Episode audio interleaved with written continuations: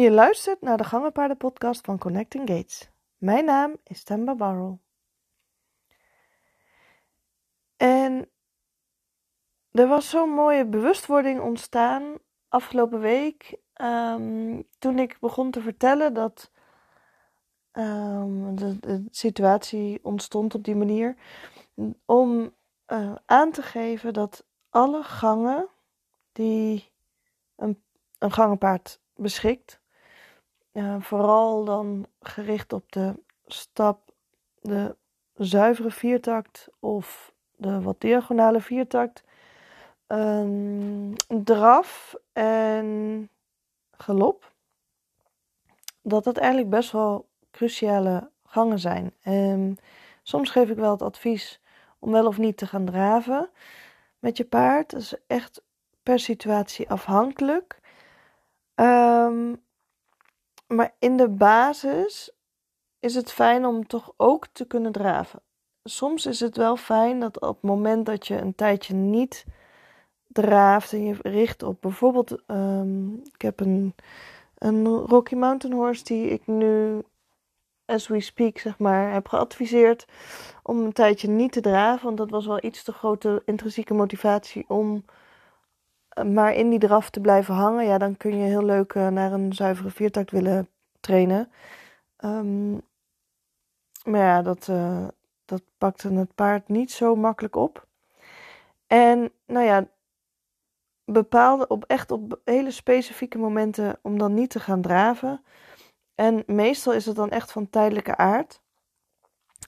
Maar heel vaak is een draf of een galop heel erg belangrijk. En het maakt je paard echt een heel stuk sterker en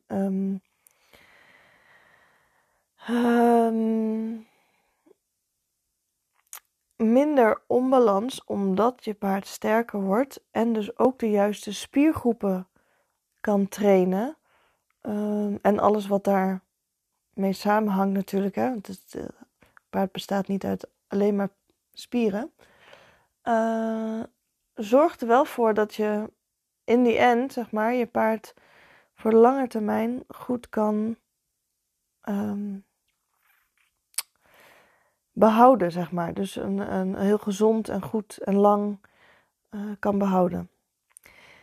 En het is dan ook helemaal prima als het je lukt om dus draf en een zuivere viertakt, om dat te onderscheiden van elkaar bijvoorbeeld, hè, als je daarmee bezig bent. Want het een staat niet los van het ander. En het kan elkaar ook echt wel heel erg voordelig werken, om het maar zo te zeggen.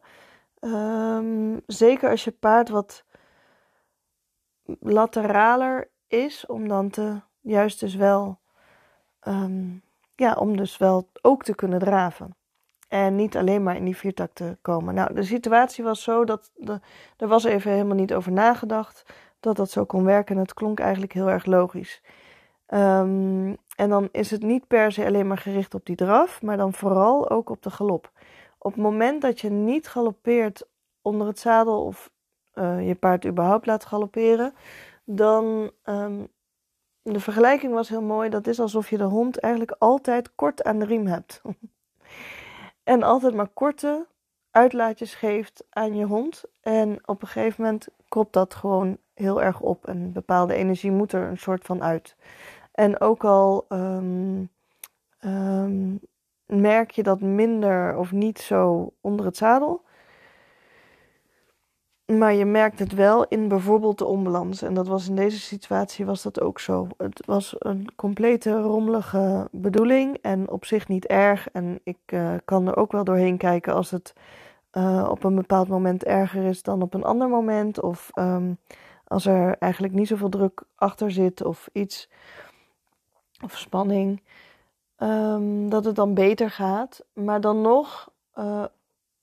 geeft het vaak heel veel verschillende soorten onbalans. Op het moment dat je alleen maar op één gang focust. Of je krijgt, als je heel erg alleen maar op die draf bijvoorbeeld focust, dan krijg je ook alleen maar draf.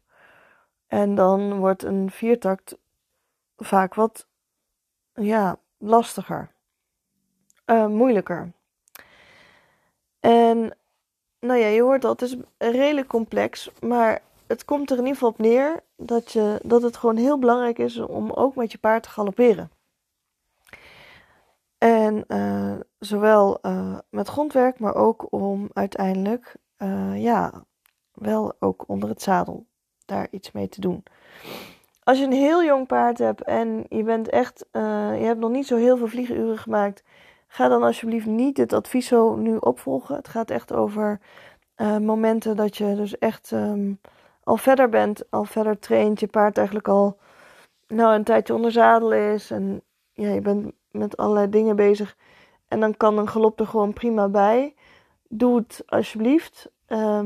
Mijn paard heeft, mijn Rocky Mountain Horse, die heeft nu zo'n 6 jaar. Ze is ergens rond de 14 of 15, denk ik. Zo'n 6 jaar galoppeert ze. En de afgelopen 1,5 jaar of jaar heeft ze pas door hoe ze precies moet galopperen. En dan kan ik nu ook gaan beginnen met het veranderen van die laterale galop. Maar er zat zoveel onbalans in die galop en zoveel onrust en zoveel onzekerheid dat ik daar nog niet aan kon beginnen. Maar daarvoor galoppeerde ze dus nooit. En dat op een gegeven moment heb je dus ontzettend veel andere dingen waar je dan mee bezig bent.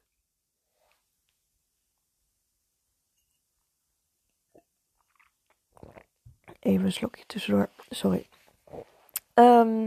Waar je dan dus mee bezig bent. En dat maakt dus ook dat het soms dingen zijn die misschien helemaal niet nodig zijn als je dus wel die andere gangen rijdt. En het kan iedereen overkomen als je er dus niet over nadenkt of over nagedacht hebt of iemand zei iets daarover. Misschien zei ik daar wel iets over, dat kan hè. Dat ik misschien een hele tijd geleden dat advies heb gegeven. Maar ga eens uitproberen, ga eens experimenteren hoe dat dan nu zou zijn. Als je nu gaat galopperen of nu als je de galop er al bij hebt en de draf nog niet. Wat er dan zou gebeuren om het wel te doen. Behalve degene die nu 1-op-1 bij mij zitten. Of waarbij ik echt recent nog heb gezegd van doe dat nog maar heel even niet. Dan zou ik het even laten. Maar in principe, als je gewoon je 4 gangen van je paard, dat is eigenlijk het uiteindelijke doel wat je zou willen. En de enige reden waarom je dat echt absoluut nooit zou moeten doen, is als je paard echt een diehard draver is, zeg maar, en daarmee je de 4-takt echt heel snel verliest, dan zou ik adviseren om daar heel voorzichtig mee om te gaan. Dus dat betekent niet dat je dan niet mag draven, want het is een talent, dus waarom zou je dat niet doen? Maar wees wel voorzichtig. Dus de andere kant is, als je paard helemaal niet zo goed in 4-takt kan en je alleen maar problemen mee hebt, dan is de vraag waar dat probleem dan door komt. Blijkt dat de gangenleg te zijn, dan is de vraag natuurlijk of dat je daarin heel veel moet gaan trainen en klungelen. Dat is echt per situatie, per paard ook heel erg verschillend. Dus daar kan ik niet al te veel over zeggen, wat je wel of niet, wat ik daarin zou doen, zeg maar.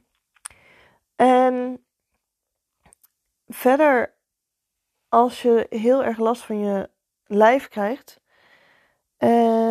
dan zou ik het toch echt op andere manieren gaan oplossen als blijkt dat je niet goed kan draven.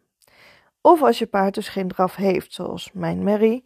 Die heeft inmiddels wel iets meer draf dan ik dacht.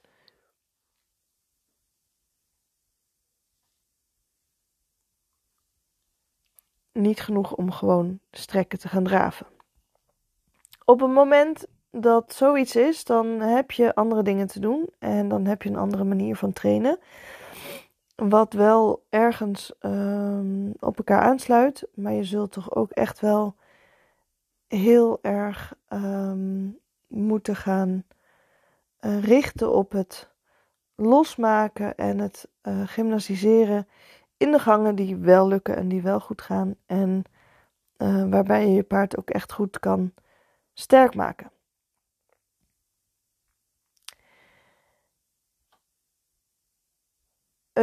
Verder, oh ja, en dan heb je dus ook, als je dus aan de hand je paard dus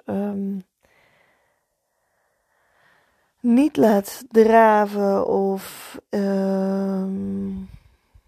niet laat galopperen, ja, dan kom je een beetje bij dezelfde soort dingen uit. En het ligt helemaal aan, nog steeds, hè, aan de situatie.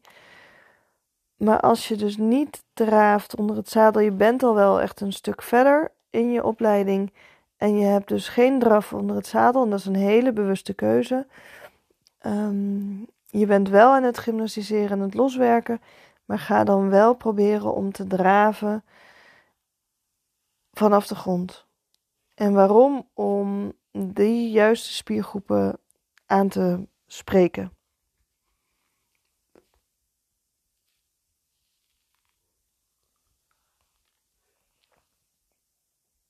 Ik hoop dat ik nu een beetje een duidelijk verhaal heb geschetst. Ik heb, ja, ik geloof het wel. Als je vragen hebt, dan stel ze gerust. En als je hier juist meer door in de war bent gekomen, dan laat het alsjeblieft weer los. En leg het naast je neer, dan is het misschien niet voor nu. En dan is het misschien voor later, of voor niet, dat mag. Dan was het gewoon niet voor jou. Dat is ook helemaal oké. En ja. Ik wens je nog een hele fijne dag of nacht. En tot de volgende.